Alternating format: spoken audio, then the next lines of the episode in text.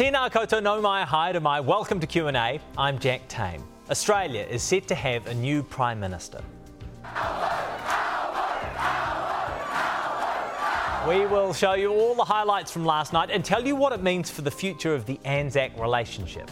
Then, fresh off a record health spend in the budget, Andrew Little tells us how healthcare in New Zealand will change.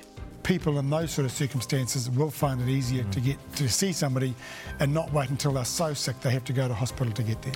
And for all the hullabaloo over the budget, there was arguably a much more consequential document published by the government this week.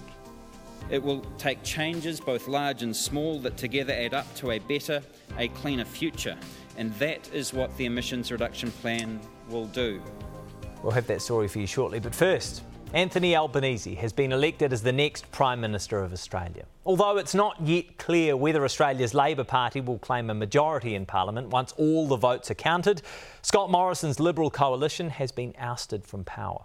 And one of the most interesting twists the election saw a massive surge in support for Green candidates and independents who were running on climate platforms.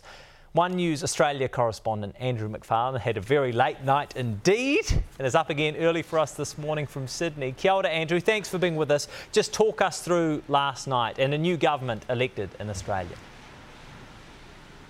Morena Jack. Here, let's start off with how many seats Labor has already got in the can. They currently have 72 spots compared to the Coalition's 50, which is a big change on the 2019 election result. And the magic number here in Oz is 76. So still a little, bit, little bit of a way to go there for uh, the Labor Party. However, you've got to remember they basically have a situation here where Scott Morrison could not form government. He just could not get enough seats to get across the line. So at around 10.30 last night, pretty early on in the piece, the pollsters, all of the election analysts were able to call it for Anthony Albanese in what is a pretty significant win.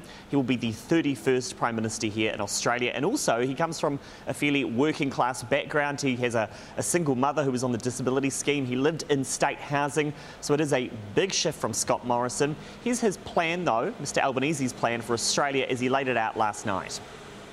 I want Australia to continue to be a country that no matter where you live, who you worship, who you love, or what your last name is, that places no restrictions on your journey in life.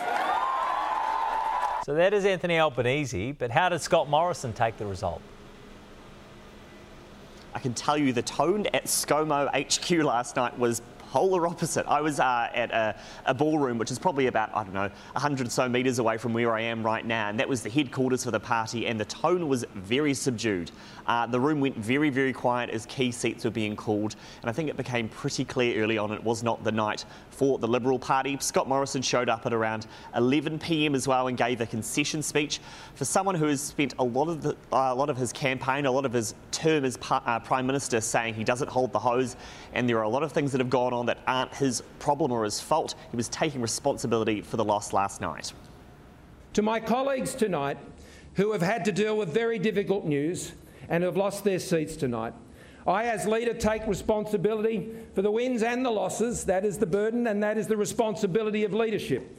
And as a result, I will be handing over the leadership at the next party room meeting to ensure that the party can be taken forward under new leadership, which is the appropriate thing to do definitely taking responsibility. Stepping down as leader is pretty significant, but also fairly expected under this campaign. You've got to remember the last three years for ScoMo have been marked by some pretty significant things. Yes, we've had COVID 19, but we had the Black Summer bushfires, we've had constant flooding uh, along Australia's east coast too, and it sounds like those are things voters have been thinking about as they've cast their polls. Scott Morrison was the first leader since 2007 not to be rolled while he was in the top job. Of course, that all ends now now with Anthony Albanese taking that, that position. Yes, the result doesn't bode well either, does it, for incumbents in a high inflation environment. But what does this result mean for New Zealand, Andrew? Yeah, we'll get into that. I mean, for New Zealand, right, this could be a little bit of a preview about what voters might be thinking about in Aotearoa, right?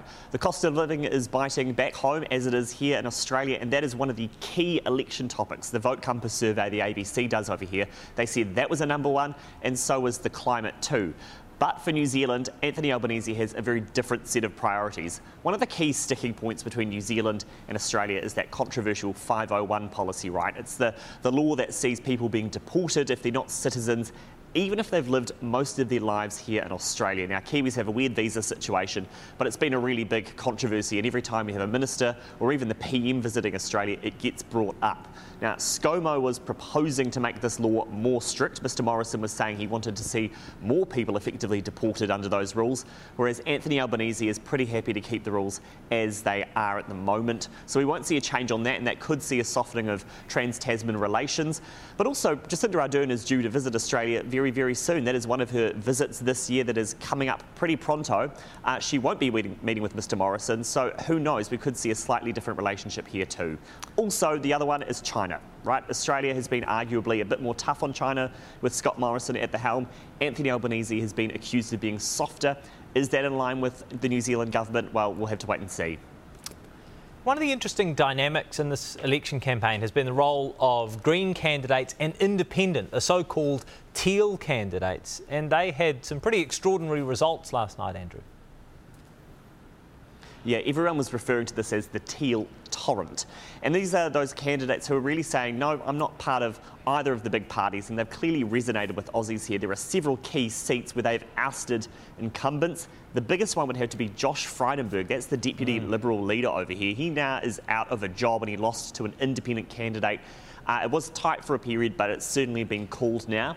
And the independent candidates have been campaigning on some pretty, I would say, similar things, right? Climate change is a big one that they've said, they've said this is an issue we care about, and they arguably have more uh, radical policies in the two big parties, but also many of these independent candidates are women too. Scott Morrison has a massive problem with women in this country after uh, his reckoning he's had around sexual assault in Parliament. And also, Anthony Albanese is, well, he looks pretty similar to Scott Morrison too. So there's a slight point of difference there that the pollsters think they have certainly cashed in on as independents. The Greens too have been campa- campaigning on climate, as you would expect, and they've had a win in Queensland, which has been hit by the flooding too. So there's this real suggestion that maybe these wins from these independents are just simply mm. because they're listening to voters, because they're not tied to the two big parties. They've got a bit more freedom to really come up with policy that will inspire. You remember David Pocock, you had him on your show, I think, just last week. His seat is too close to call in the ACT, so there are still so many places where independents can have more wins as well. Andrew, did the polling firms do a better job this time than they did in the last election?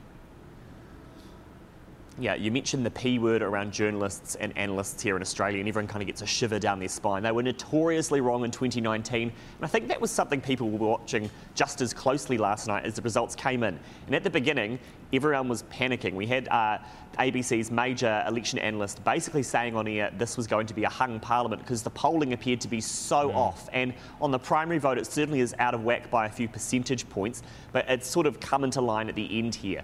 But the suggestion is that a lot of people have gone to the polls with a protest vote, right?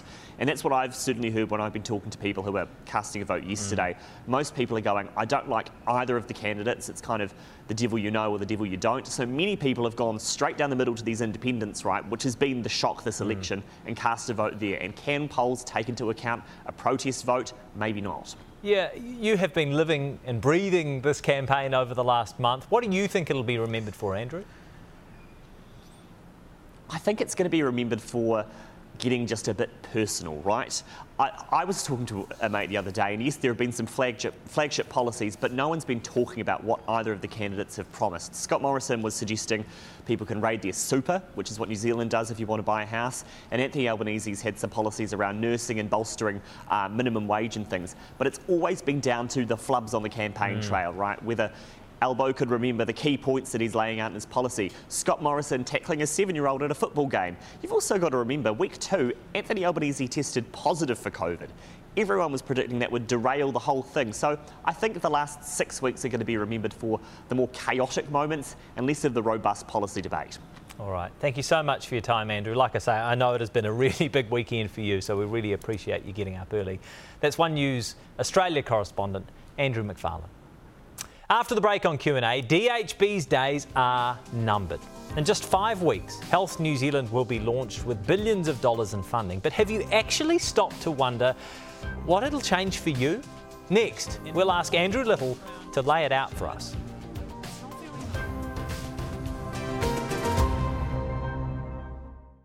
Hoki Maiti, we welcome back to Q&A.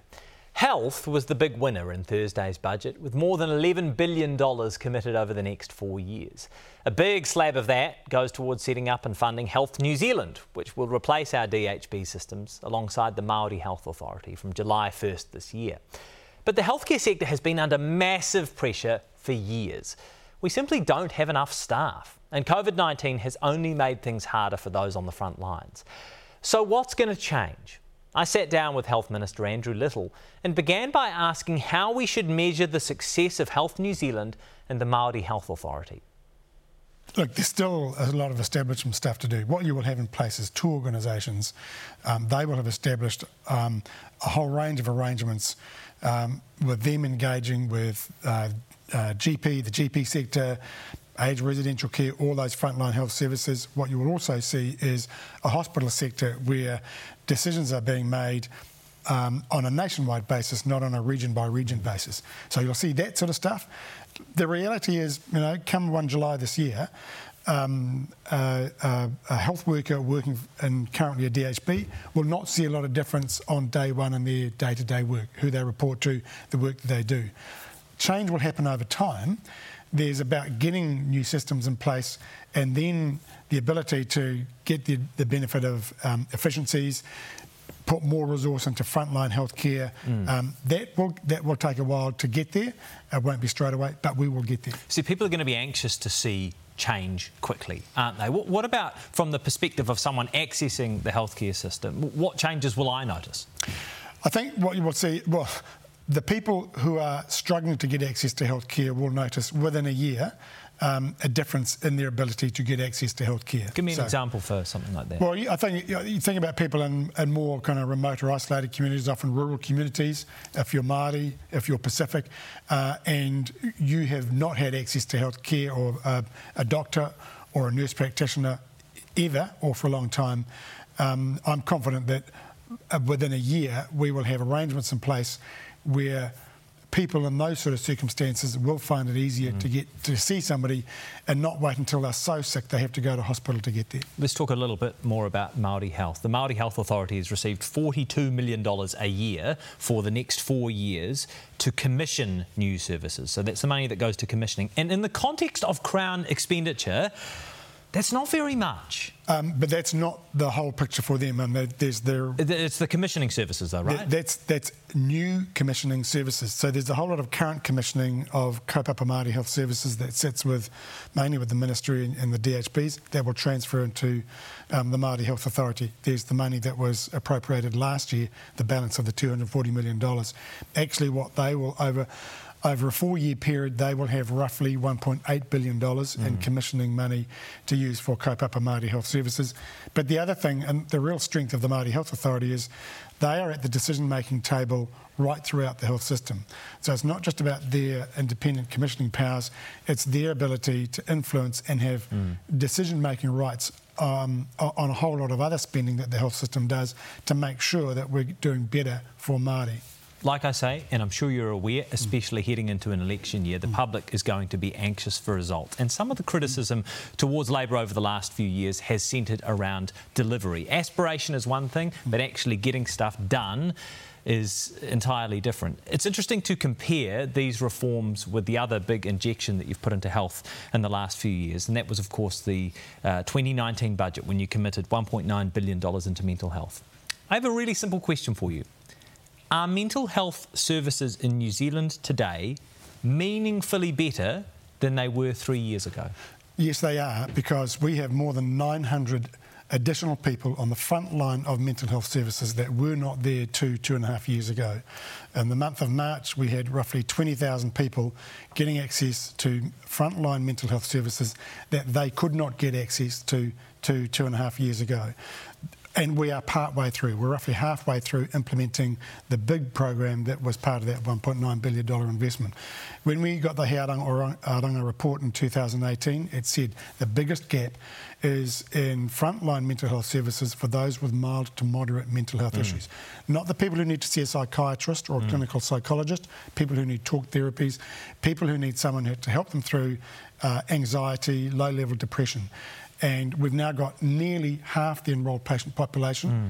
Um, who have access to those services, and we're doing the rest over the next sort of two, two and a half years. I'm not going to say there hasn't been any progress because mm. clearly there has been in some areas, but those in the sector are concerned it's not coming nearly fast enough. Sean Robinson from the Mental Health Foundation says not much has changed for many people at all. We really have not got the systematic change that we were looking for, and a lot of time has been wasted. And of course, the Mental Health and Wellbeing Commission in March issued a report that showed that while some progress has been made, it has been bitsy, it has been slow, and maybe I'm paraphrasing here, but it's been underwhelming in certain areas. Do you accept that?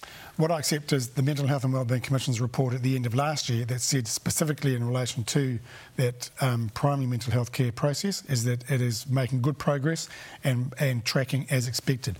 That was also the finding of the Department of Prime Minister and Cabinet's implementation unit. The Mental Health and Wellbeing Commission's report earlier this year was really focused on specialist and acute services, mm. and they are right. Not a lot has changed fortunately. Well, why we, is that? Well, well, um, because the investment we made in, in 2019 was focused on the where the biggest gap was. Mm. People who don't need to see a psychiatrist, people who aren't acutely unwell, but who need help with the, um, the mental health issues that they've got. So we have made progress there. We haven't made as much progress as would have liked with the acute and specialist end of mental health. That's why in this budget we've put $100 million to do that. We've got, we've got workforce to build, and that is challenging. We know that. We've got crisis teams we have to increase, and mm. we will do that.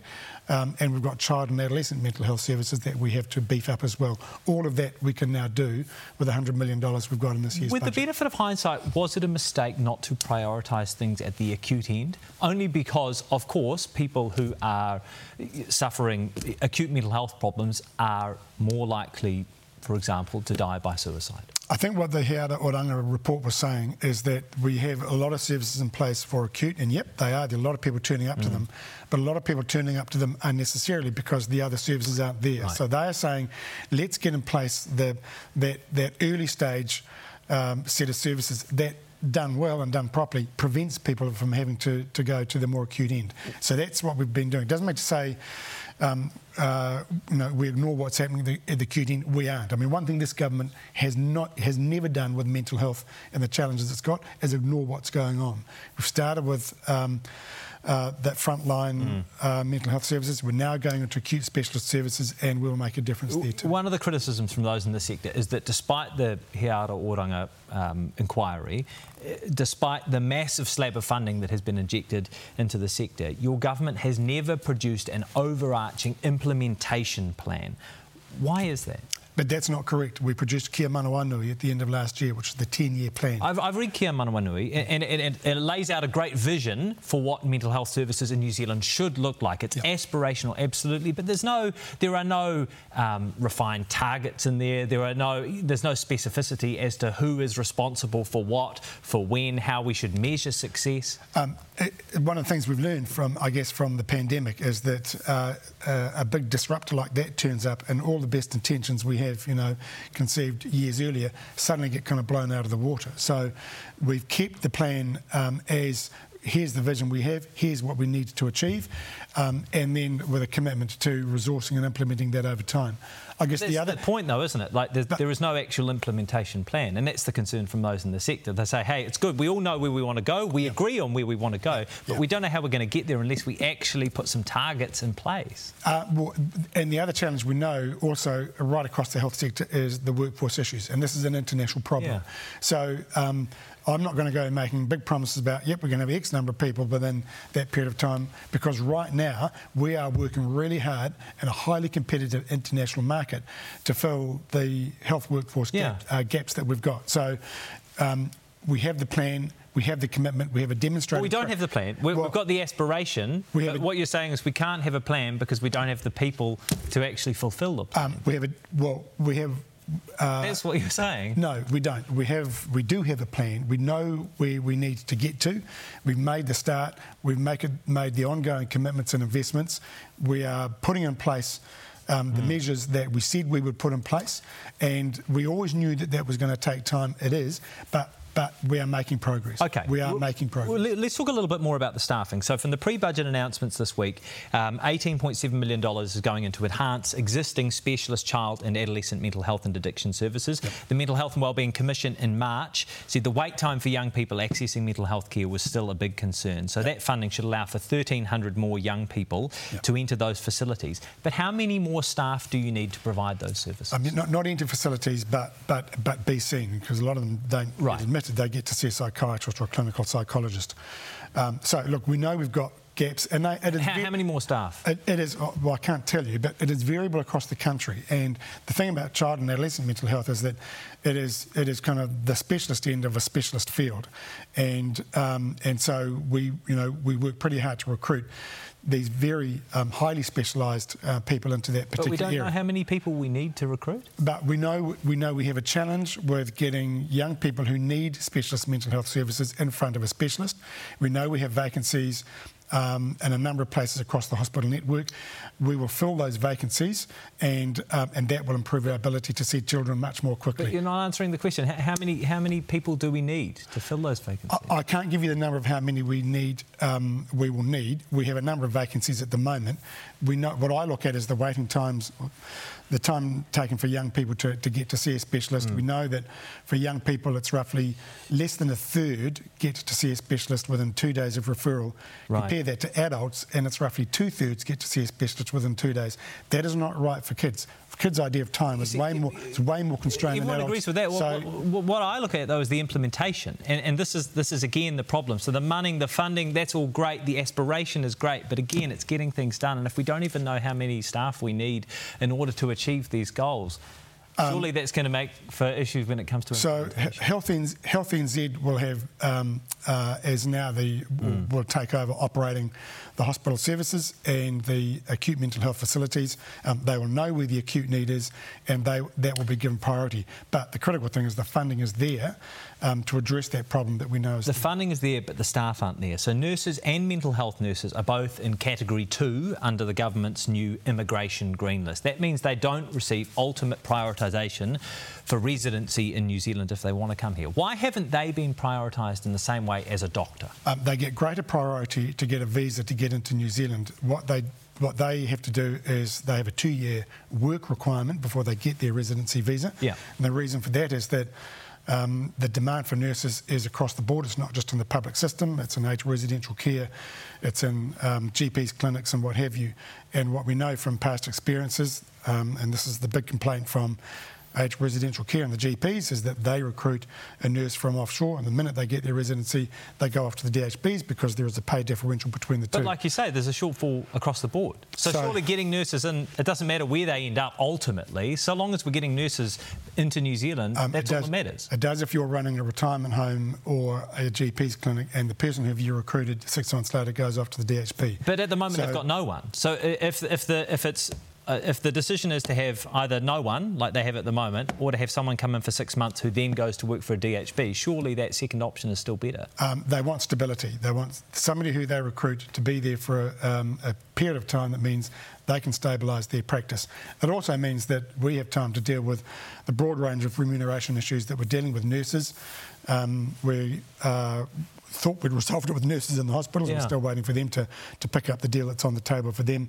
We've got um, now we've got nurses in doctors' clinics and in aged residential care. We've got to sort out their pay issues too. So stability is more important. I mean, stability with with zero nurses is better than instability with a nurse who's there for six months? Um, yeah, I think talk to the talk to the people managing retirement um, homes about um, about that. But but I mean, I it's not just but it's not just people in the aged care sector, is it? I mean, it's child and family health nurses, community health nurses, critical care nurses, emergency care nurses, medical nurses, surgical nurses, paediatric nurses, mental health nurses. I've gone through the full list. I could go on. None of those are fast tracked in the new immigration green um, list. No, you've got it wrong they are fast tracked. They will get their visa. Not not they'll compared get to work, a doctor. They'll get their work visa and they have a two-year period to work, and then they will get their residency. The doctor but, will get the residency because because there is nowhere else for the doctor to be employed. Okay, except for Canada or or Australia uh, well, or the UK. the international. Com- no, uh, so this is the thing though. If you are a nurse looking yeah. looking at moving overseas at the moment,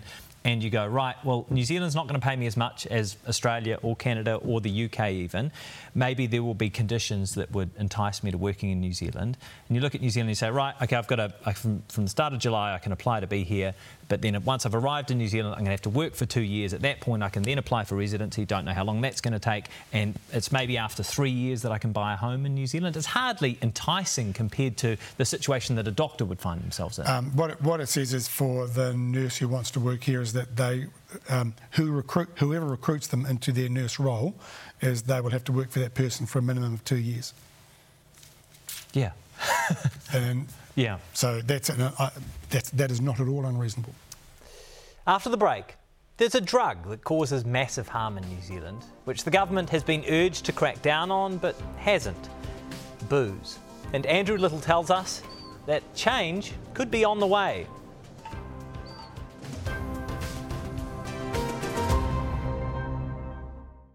Kia ora we welcome back. At the start of this year, we brought you concerns from hospices in New Zealand, whose fundraising capacity had been severely impacted by COVID 19. Despite crying out for more government assistance to make up the funding shortfall, some hospices have been forced to cut some of their palliative services. The director of Totara Hospice in South Auckland told us it was almost an existential crisis. We've already made cuts, and that is a moral and social wrong for palliative need in South Auckland, and it's a story which is similar across our sector.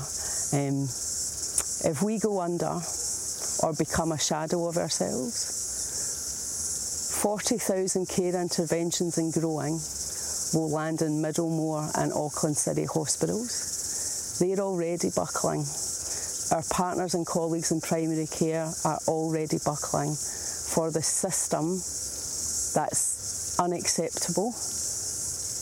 For patients and families, it's unforgivable.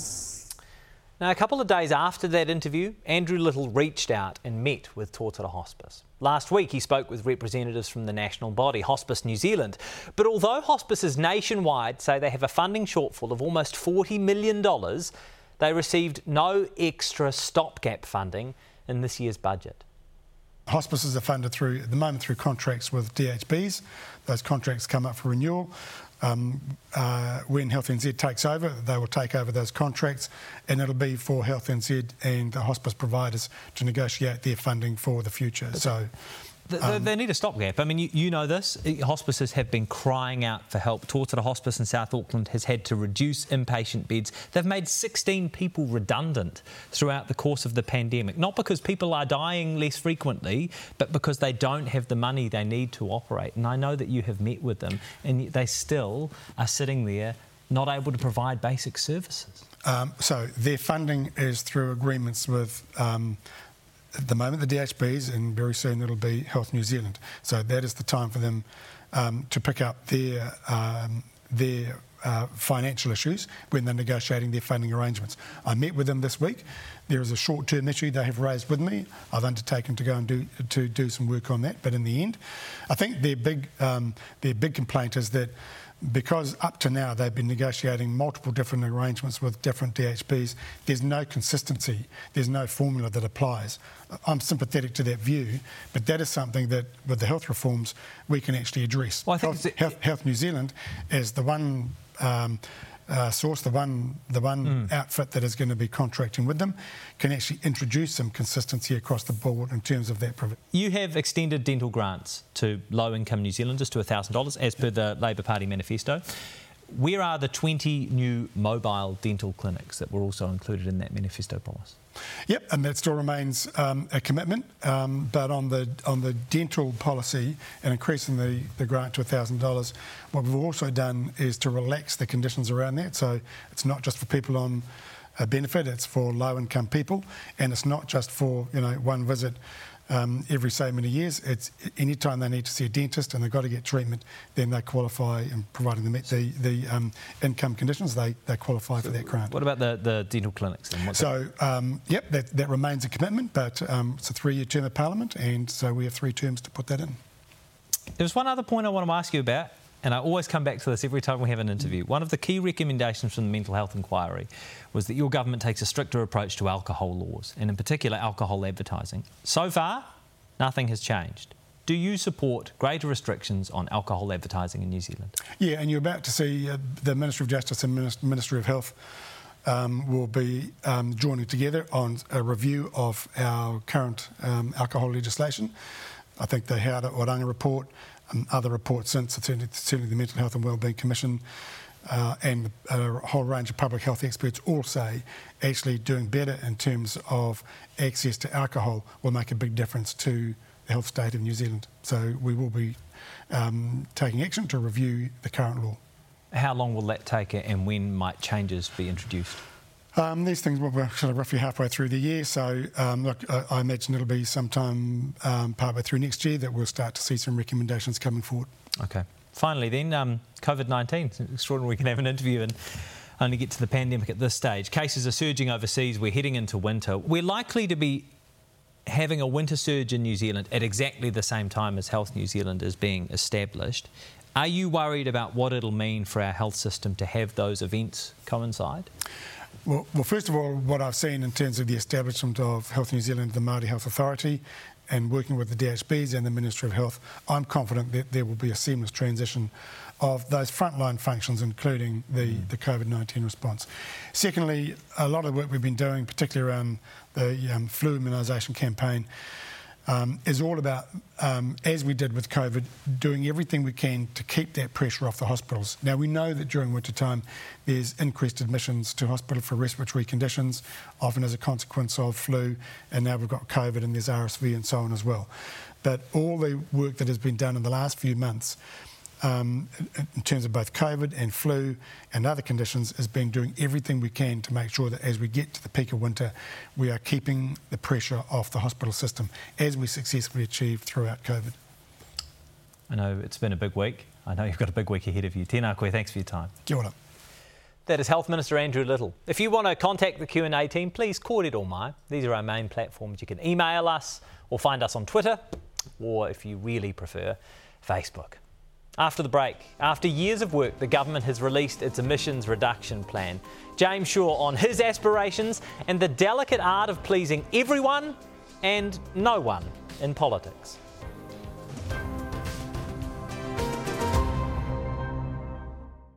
Climate change is my generation's nuclear free moment. You get the feeling that quote will never ever go away. But almost five years since Jacinda Ardern uttered those famous words as she campaigned to become Prime Minister, her government has released its plan for reducing New Zealand's emissions. On Q&A, the thing that struck us was how quickly the plan fell out of the public's collective attention, off the front pages of the news websites and into a blurry future of offshore carbon credits and plans to make plans. Climate Change Minister James Shaw is with us this morning. Kia ora. Kia ora. Am I wrong? Look, Jack, uh, it's not like we've been doing nothing for the last five years, right? One of the first things that we did when we got into government was um, ban the exploration for new offshore uh, sources of fossil fuels. That was pretty controversial, if you remember it. The Zero Carbon Act set up the framework that this plan sits under. So, this is the first statutory legal plan that the country has ever had to reduce greenhouse gas emissions. What is the single toughest call you've made in this plan? What's the most ambitious thing, the thing that is going to be the least politically popular? Uh, well, there are different answers to the different questions, Jack. Okay, the, okay. The, what's the bravest call you've made in this plan? Uh, well, no, look, me, I think the, the, most significant thing in the plan uh, is the decarbonising industry fund, right? There's mm. $600 million there. That's a 12 times increase or 11 times increase over what we've spent over the course of the last few years for something that has been actually wildly effective at starting to bring down um, industrial greenhouse gases. So we've gone with something that we know works and we know we're up against the clock. So we're actually putting the majority or the largest single share of our resources into things that we already know work because we have to, right? We're out of time to kind of you know, when it comes to that first emissions budget, you, you know, there's no, not, not, much for inventing new things. So that will make a significant difference in reducing New Zealand's domestic contributions to to, um, to greenhouse gases. Yeah. But what's the bravest thing you did? What's the bravest thing in that? I, I want something that's I, politically unpopular okay, in this plan. Well, I'll tell you what. I, I think that it's been underreported, but uh, there's something called vehicle kilometres travelled, right, which is one of the one of the new targets in the transport chapter of this, which is to reduce uh, that measure by 20% over the course of, uh, of this first plan. Now, that is actually a huge change in the way that we get around as a country, especially in our big cities in Auckland and Wellington, Christchurch, Tauranga, Hamilton, Palmerston North. It actually involves reassigning road space. It means actually having more walkable cities, actually more livable cities. So I think that the outcome will be a better place for everyone to live in. But that's but, the outcome as opposed to the steps getting there. Well, right? it's, it's always tough, right? Yeah. To, to kind of induce change. We, we made some, I think, very bad decisions some decades ago, which have left us with huge reliance mm. on our motor vehicles. But you can see here in Auckland, take the Northern Busway, for mm. example. When that was being constructed, everyone was going, you'll never get Aucklanders out of here. You'll never get those North Shore people mm. out of their cars.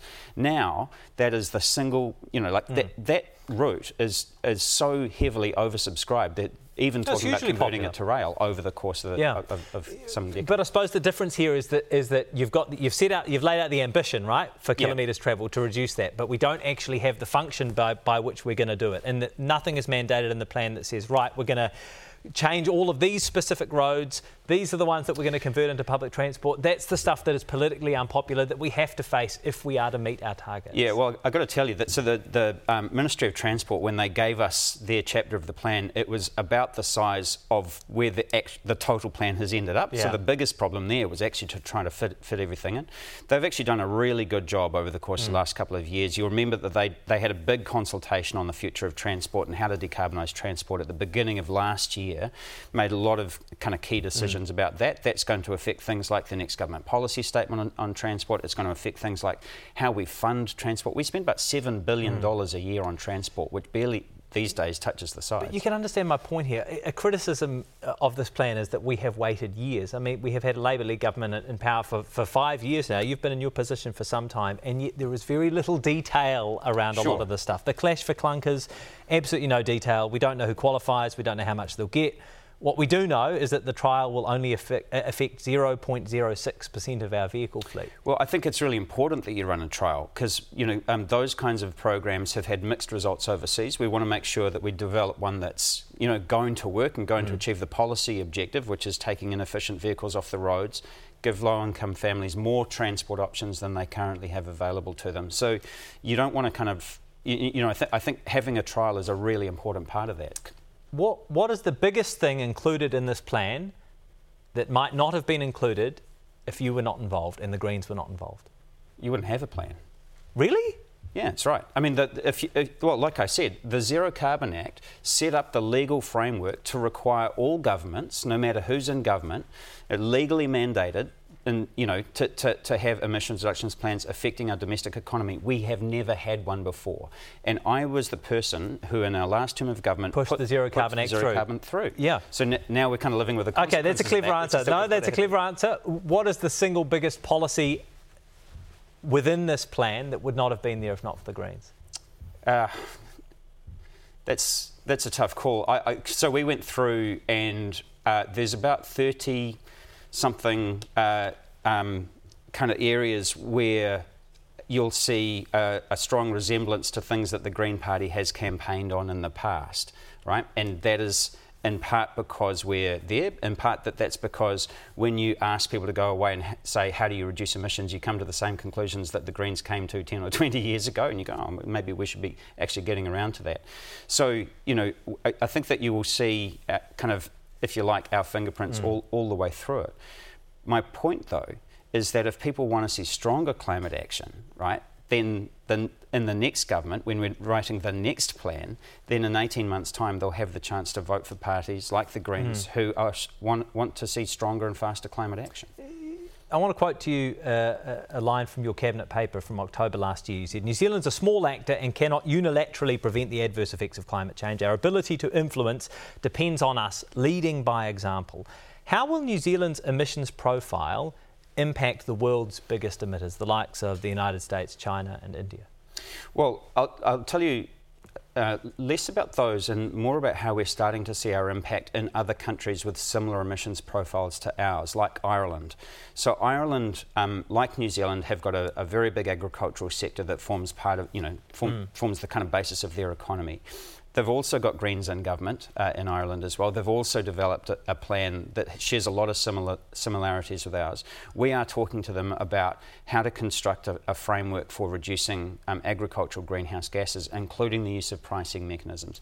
And we're the first country in the world, remember, even though we don't have it yet, we're the mm. first country to legislate for, for a price on agricultural emissions. So we're starting to have influence on other players in, internationally through through the areas where um, we do have a difference with most yeah. other OECD countries. The truth is, to, to meet our targets under the Paris Accord, we're still going to need to buy two thirds of our emissions in the form of offshore carbon credits. Is that leadership? It's incredibly frustrating, Jack, and it's a sign of how long it's taken us to get started, right? If, if, if we'd actually started 30 years ago, we'd be able to do the whole lot onshore.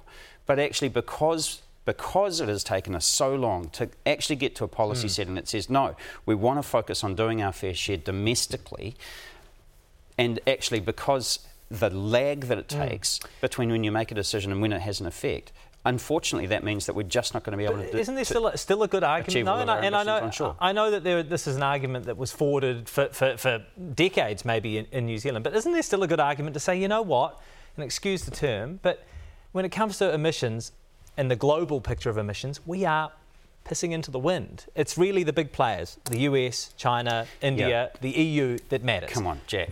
Uh, New Zealand's population is about the same size as Los Angeles, right? Mm. So what you're making there is an argument that Los Angeles should not be acting on climate change because it has a small population.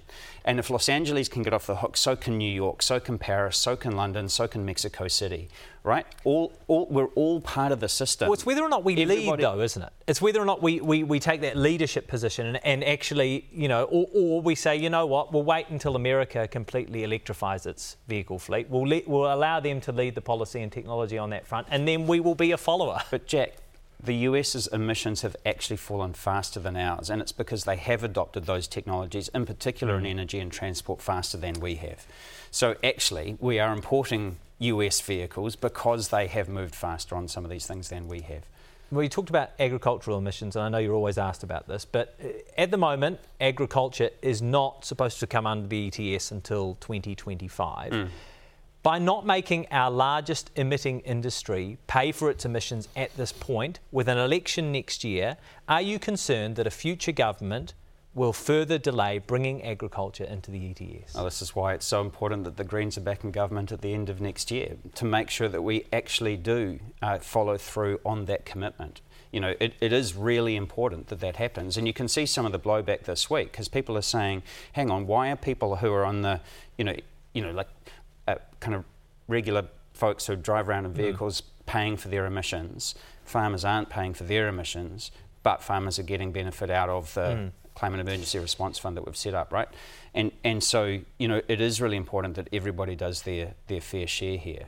Uh, and I think we've established the direction for that. We've committed to it. We've got to make policy decisions by the end of year, at the end mm. of this year about the shape of that. I think it is very important, not just for everybody, uh, you know, who's currently paying into the system, but actually for the sector itself, because the ability to say that we're a, you know, kind of a clean, green, 100% pure. Uh, brand well, is so important. yeah. yeah, but it's it's so that th- yeah. those kind of statements underpin, and increasingly we've got big customers internationally mm. who are saying to our agricultural industry, look, you know, if, if you don't cut your emissions, mm. we're not going to buy from you anymore. Mm. So it's it's about value add, but it's also about protecting the industry as it, as it is at the moment to ensure that actually we're actually still able to, to back up those claims with any integrity. My point at the start of the interview was that, you know, for, for what is an incredibly detailed plan, it was interesting to me that, that a lot of people seem not to care too much about it because they don't yet see the costs that they are likely to bear personally at this stage. Next year, the Climate Commission will publish its next report, which concerns a pathway for reducing our emissions between 2025 and 2030. How much more painful is that period going to be? Look, I, I, don't know. To tell you the honest truth, I'll have to see what the what the commission comes through with next year. But the whole point of the scheme that we set up under under the Zero Carbon Act was to say, you know, on every five years, mm. we'd get this report from the Commission that would tighten up the um, settings based on the most mm. recent science. So even since their last report came through a year ago, we've had you know huge leaps in understanding the impact of climate change around the world. Mm. Um, we're getting much closer to that one and a half degree threshold than we thought, much sooner than we thought. That's probably going to take more radical action, right? So you right. can see things are likely to tighten up over time. What do you make of the Australia results? Well, it's a win for the climate. I mean, if you look at it, there was actually, a, although Labor obviously won heaps more seats, mm. there was a swing in the vote away from Labor to the Greens on the left. So the Greens have got more seats there.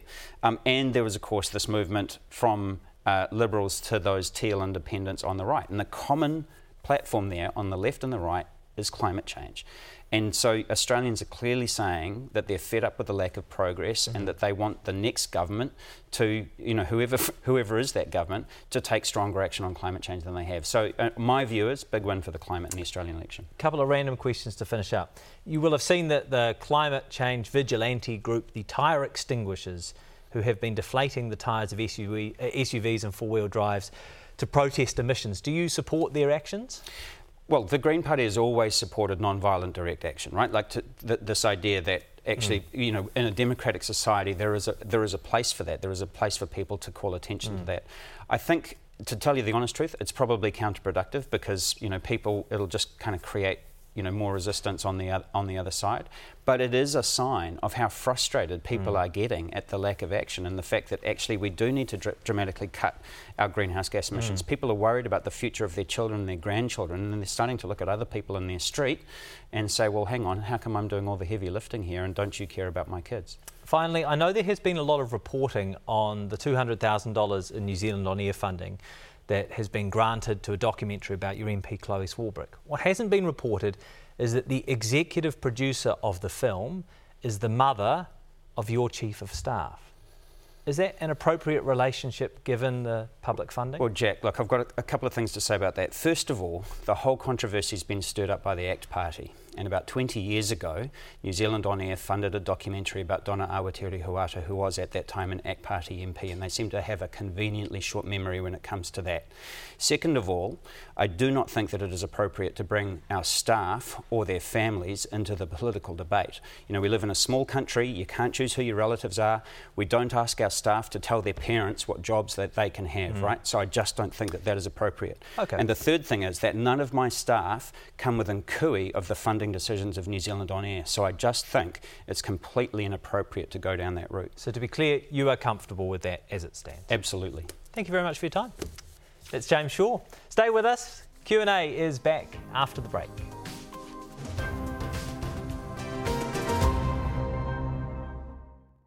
Hoki mai, welcome back. Green MP Golriz Ghahraman got lucky with the biscuit tin of democracy this week. Her members' bill pulled from the ballot.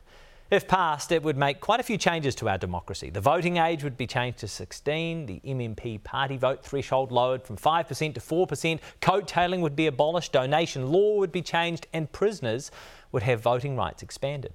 Auckland University Professor of Politics and Public Policy Jennifer Curtin is with us this morning. Tēnā koe. Kia ora. I'm going to controversially put the Make It 16 issue to one side we don't, it's not that we don't want to debate it, it's just that I know that's going to take a bit of time. So we will consider that on a future episode of Q&A. But what would be the impact of lowering the party vote threshold from 5% to 4%? Well, this is really important because it's one of the recommendations that came out of the 2012 um, review of the electoral system post referendum in 2011. And what we know is that currently the way MMP works for New Zealand is that usually you if you're a small party, you need a seat to bring in um, other members of parliament. Really, only the Greens have managed to consistently mm. score 5% or more under our current system, which sort of suggests that maybe the 5% threshold is too high. So, with um, New Zealand First, they missed out in 2008. The Conservative Party almost got to 4% mm. in 2014. So, it will, it will allow potentially for more. I think when Simon Bridges was leader and, and others were asking for it to be lowered to less than 4%. They mm. wanted to see 3 perhaps, and then we would have seen TOP come in. Mm. So diver- if diversity is the goal and uh, fairness in terms of how votes get translated into seats, then we don't want too much wastage, but nor do we want to look like Israel, where you get tiny little parties holding the balance of power. Yeah, it's all a balance, isn't it? I suppose if, if we're to look at Parliament as it stands today, which party would benefit of the parties that are in there at the moment? Which party would benefit most from having some smaller parties enter at 4%? Is, is it national? Well, I think the interesting thing is, well, that's it's a very hypothetical. I suppose if we thought that TOP were there, mm. we might get some more interesting discussions in, in the centre mm. around doing sort of important work on housing and, um, and, and social expenditure and so on. But in the current way we're set up, most minor parties have a seat in order to bring their MPs in with them one of the proposals in the members' bill would allow people to switch from the Māori roll to the general roll at, at any time. Why, why is that of importance? Well, what we know is that up to 6,000 Māori um, want to go on to switch rolls. Every year they contact the Electoral Commission to do this. In advance of the 2020 election in 2019, we saw up to 19,000 Māori contact um, the Electoral Commission about that. And um, they have to wait. Like the next one is 2024. This, the argument is, is that they should at least have the option before every election, and mm. this um, to change. And this impacts local government elections as well, which we're having this year. And so, and, and what, what else we know is that the first vote that people have is the one that is habit making. And so we really want to encourage everybody to be able to turn out to vote. And if they want to be on, a, on the Māori roll or the general roll, they should have the right to be able to change. What would be the impact of scrapping coattailing? Well, um, you know, ACT is obviously feeling the pressure here. They've managed to stay in Parliament for a really long time because of, of that provision. Um, but this time they would have still been there but in other times they would have fallen away. I think th- the way the um, original report into electoral reform mm. was written up and, and we adopted this system from Germany, there was never an intention for the one seat threshold to manifest the results it has. And so I think most people, there were 4,700 submissions to the report that came out in 2012. A lot of people want to see this, um, this option go one of the bill's proposals would remove restrictions on voting for people who have been overseas for more than three years. In a COVID 19 world, what impact would that have? Well, that was, you know, all those folks who were trying to get home and couldn't get home, um, you know, they missed out on getting to vote if mm. they'd been away a long time. Um, what we also know is that, at least for the Greens, they do a lot of campaigning in Australia on yeah. the ground. And if those voters couldn't, if they were in lockdown in Australia or couldn't get home to vote and hadn't been home to vote, then, then that may have an impact. But also, we want, we want our people to feel enfranchised. And this was an exceptional moment, the pandemic, where we, we couldn't we didn't see people coming home. From me personally, when I lived in Australia for 13 years, I came home every year to make sure I stayed on the electoral roll. oh, you nerd! We love yeah, it. um, a, a lot of these, a lot of these proposals effectively concern expanding voter rights and mm. voter access. How does New Zealand rate internationally when it comes to voter rights?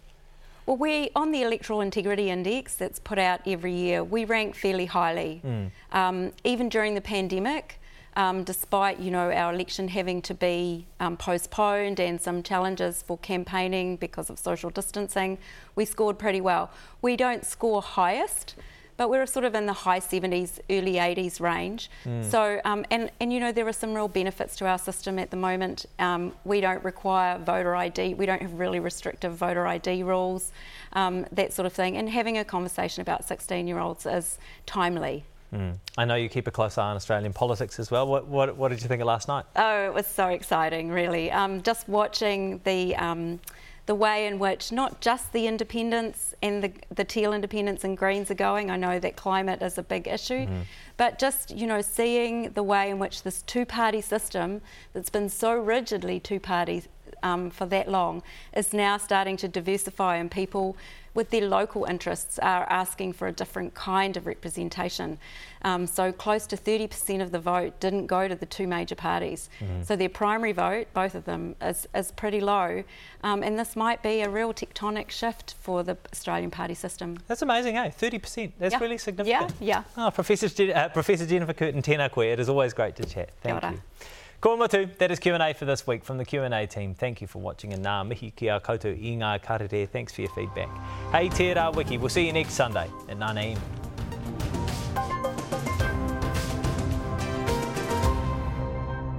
Q&A is public interest journalism funded through New Zealand On Air.